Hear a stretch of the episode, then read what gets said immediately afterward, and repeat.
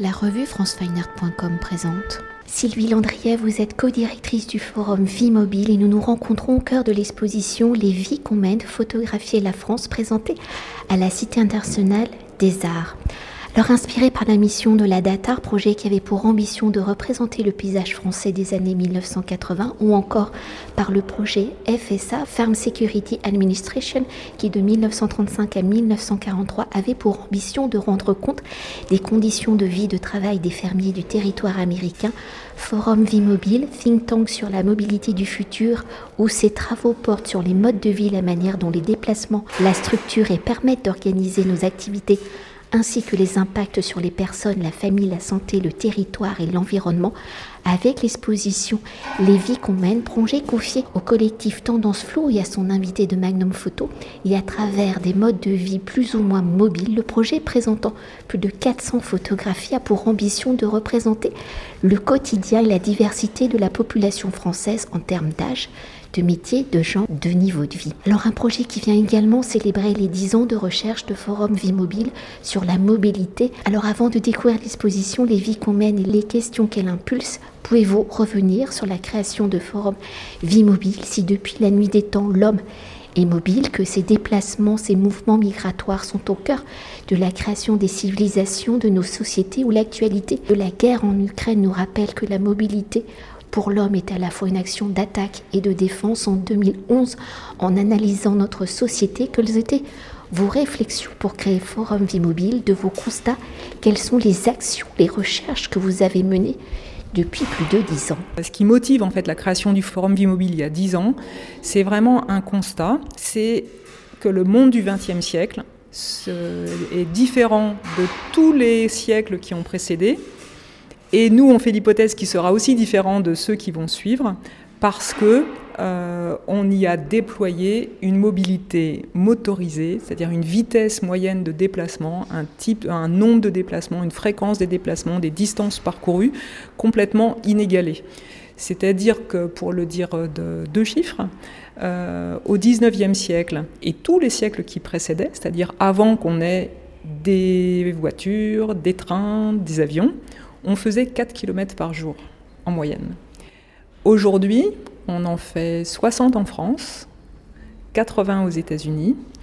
Et donc on se dit que, sachant que les transports, c'est la première cause d'émissions de CO2, et donc qu'il faut absolument le réduire si on veut lutter euh, réellement contre le réchauffement climatique, eh on se dit que passer de 60 km euh, aujourd'hui à on ne sait pas combien demain. En tout cas, ça ne va pas se faire du jour au lendemain et en prenant un vélo, parce que nous ne sommes pas nombreux à pouvoir faire 60 km par jour en vélo. Et donc, c'est un peu ça notre sujet, c'est-à-dire ben, comment on prépare euh, le monde du 21e siècle, où on se déplacera pas forcément moins en temps, on n'ira pas forcément moins loin, parce que comme vous l'avez indiqué, on a, il y a toujours eu des êtres humains pour aller d'un bout à l'autre de la planète, et à chaque fois qu'on fait des découvertes, y compris sur la préhistoire, on se rend compte que les, êtres humains étaient allés plus loin qu'on ne le pensait précédemment. Mais par contre, ils le faisaient à un rythme complètement différent. Et c'est ça qui a changé, c'est la vitesse et le rythme. Donc par exemple, de façon très simple, avant, quand on émigrait, par exemple quand les Irlandais partaient aux États-Unis, ils ne revenaient pas en Irlande, sauf peut-être au moment de leur retraite et s'ils avaient fait fortune. Mais sinon, ils abandonnaient cela. C'est pareil pour les Ukrainiens qui partaient au Canada. Aujourd'hui, même les migrants des pays très modestes, très peu donc je veux pas dire peu développés, ça ne se dit pas, mais en tout cas qui ont pas, où les gens n'ont pas beaucoup de sous, euh, ils vont rester en contact, en particulier grâce euh, au smartphone, ils vont rester en contact avec leur famille au Sénégal, au Sahel, et ils vont pouvoir y revenir pas forcément euh, tous les ans, mais ils vont avoir en tête de pouvoir revenir dans leur pays d'origine régulièrement. Et c'est cette réversibilité des déplacements qui est au cœur de, donc ça c'est un peu le, le, jargon, les concepts de sociologues, c'est la réversibilité des déplacements, le fait qu'on puisse aller quelque part et en revenir très rapidement, qui est au cœur des modes de vie qui sont déployés dans les sociétés contemporaines au XXe siècle.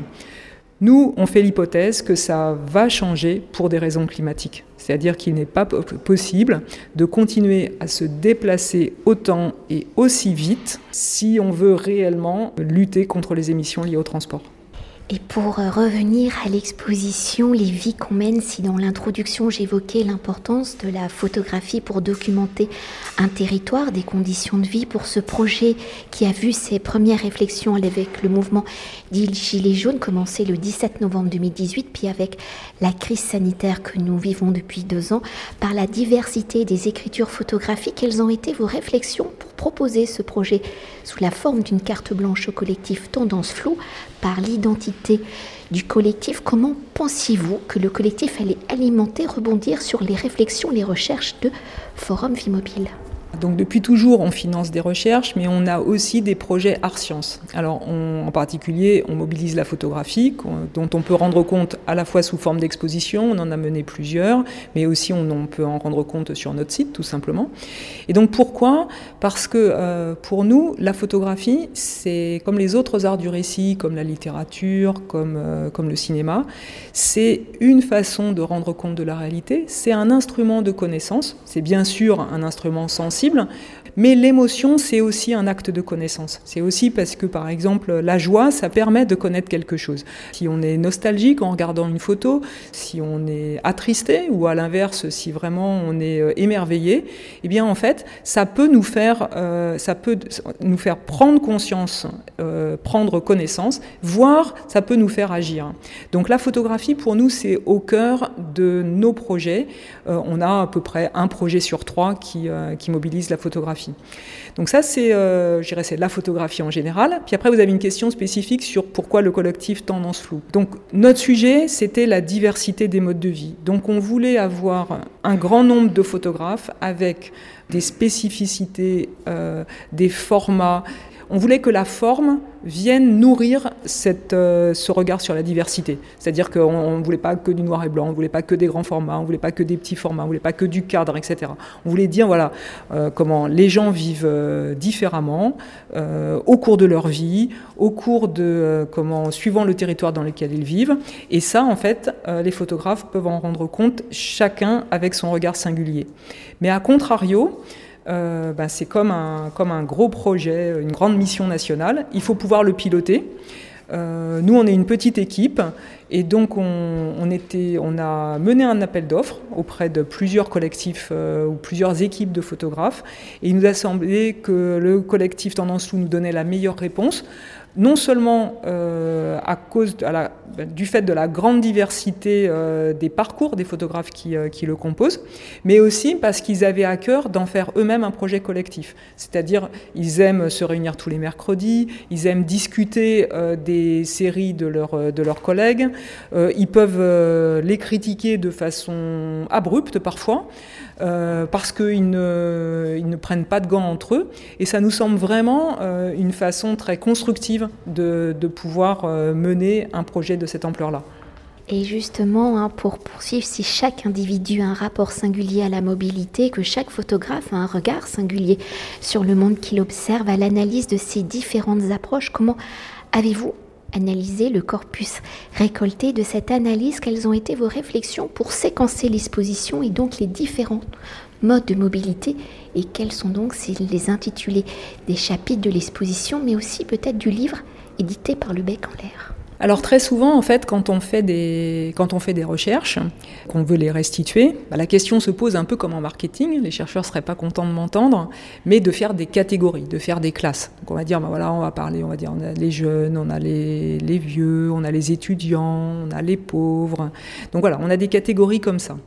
Alors c'est à la fois des catégories utiles, c'est pas des catégories euh, sans, sans, objet, sans existence, mais euh, ça fige les choses et ça les rend un peu euh, bah, pas dynamiques en fait en réalité et, souvent, alors c'est notre critique principale, souvent dual, comme si en fait à chaque fois c'était une façon de, lire la société comme si elle était coupée en deux parties. Hein. Donc c'est vrai que ce qui nous gêne toujours, c'est quand on nous présente une France coupée en deux, comme si on avait d'un côté les jeunes qui vivaient quelque part les pauvres ailleurs, comme si on avait les familles quelque part, les personnes isolées dans un autre endroit, euh, les gens qui habitent dans des centres-villes dont on ne sait pas très bien le centre de quelle ville on parle, si c'est une mégalopole, une ville moyenne ou une toute petite ville.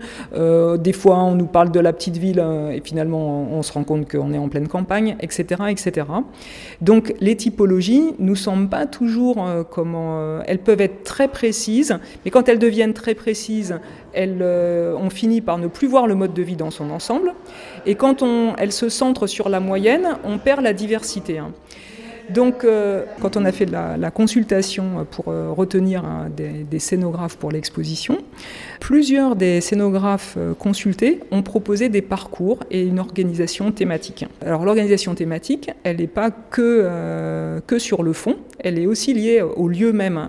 Et comme la Cité internationale des arts est un, à la fois, bah, c'est un, endroit formidable, on est en plein centre de Paris, c'est en même temps un lieu d'architecture intéressant, mais pas toujours extrêmement facile euh, à, structurer. Euh, il est devenu assez vite évident que le parcours proposé par euh, la scénographe Aurette Leroy en quatre parties, à la fois avait du sens au plan thématique et épousait la structure de, l'immeuble. Donc elle a proposé un parcours, elle organise les questions de mobilité en quatre familles. Une première famille sur la mobilité du quotidien, la mobilité qui organise nos modes de vie euh, donc euh, sur les territoires, qui qu'on soit, on peut dire. Euh, donc, mais comment on fait pour déployer notre programme d'activité dans le temps et dans l'espace, c'est-à-dire aller au travail, faire nos courses, aller voir nos amis, accompagner nos enfants. là, on est vraiment sur la mobilité quotidienne et on est donc ça peut se passer dans le sud de la France, dans les territoires, comme disent les géographes, en déprise, qui sont en, qui sont plus ou moins bien dotés au plan économique et démographique, mais dans lequel il peut tout à fait faire bon vivre malgré tout, ou encore dans les dom-toms.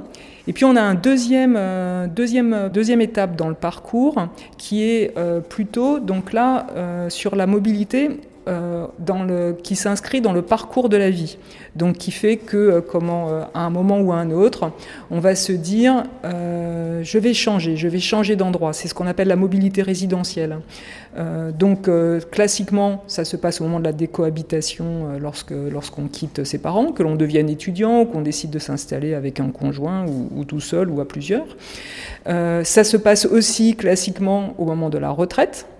Euh, dont on arrête son activité. Et donc là, on se repose la question est-ce que je reste à l'endroit où j'ai vécu euh, la fin de ma vie active ou est-ce que je est-ce que je bouge? Et puis euh, au cours de la vie, on a plusieurs plusieurs moments où on se pose cette question-là parce qu'on a un événement, un projet, la naissance d'un enfant, on décide de quitter son pays, etc. Donc tout le deuxième la deuxième partie est organisée autour de la mobilité résidentielle, si on peut dire, et de, du moment assez intime où on se pose la question de comment je vais vivre, est-ce que je change ou pas de rythme de vie, de cadre de vie, de mode de vie. La troisième et la quatrième partie sont plus euh, comment, centrées sur les mobilités liées au travail. Alors la troisième partie, clairement, sur les mobilités qu'on va appeler les mobilités euh, euh, qui organisent la société. Euh, sont ce sont tous les métiers du lien, les métiers du service, donc euh, qui, euh, dont les protagonistes en fait bougent, mais plus ou moins au service des autres ou au service de la collectivité. Ça va du pompiste, comment à l'agent de voirie, on pourrait donner d'autres exemples. Et quant à la quatrième partie, la quatrième partie, c'est aussi des, comment, des modes de vie qui sont structurés par des métiers qui amènent à beaucoup se déplacer mais où là, on est carrément aux commandes de la machine. C'est-à-dire que euh, comment et on, choisit son métier aussi parce qu'on aime se déplacer, parce qu'on aime conduire, parce qu'on aime la liberté que, cela donne et euh, qu'on aime le, euh, le plaisir de parcourir des territoires qui là peuvent être extrêmement grands comme dans le cas par exemple d'Alain Villaume qui montre le, le, cas de son père qui était représentant de commerce de voitures et qui euh, allait euh, d'un bout à l'autre de la France euh, et, même en Allemagne et donc qui passe énormément de temps à se déplacer. Ça peut être la camionneuse Amélie qui elle, comment, ben, aux commandes de son camion, va faire des, comment, des grands parcours d'Arles jusqu'en Espagne. Mais ça peut être aussi être à la commande de sa machine sur un territoire beaucoup plus, beaucoup plus étroit, comme dans la série de Matt Jacob, où on a un viticulteur qui, à la fois, euh, a un mode de vie intemporel au sens où euh, le territoire euh, qu'il parcourt chaque jour est relativement réduit, mais quand même extrêmement situé aujourd'hui par une omniprésence de la machine qui permet de se, de se déplacer, mais aussi de, de faire les vendanges, etc.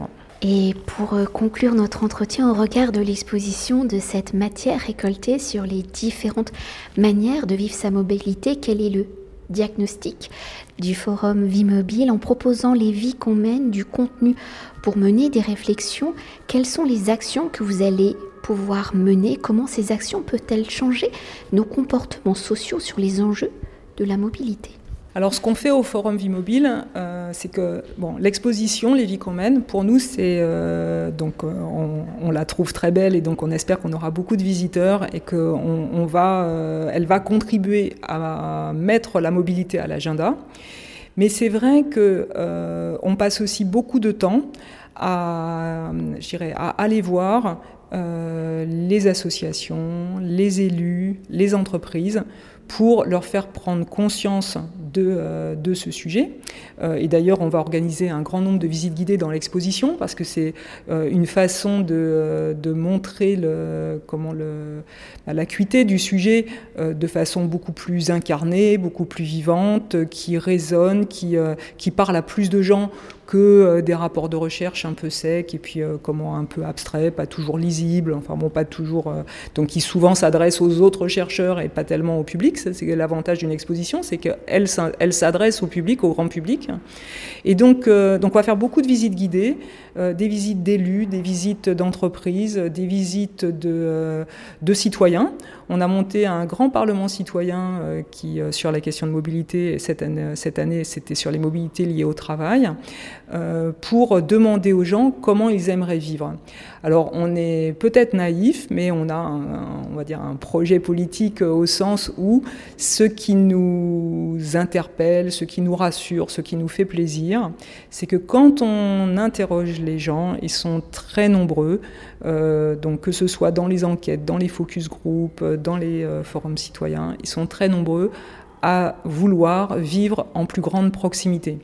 Et le fait de vouloir vivre en plus grande proximité, il se trouve que ça va dans le sens de la transition écologique. Merci beaucoup. Merci à vous. Cet entretien a été réalisé par franceweiner.com.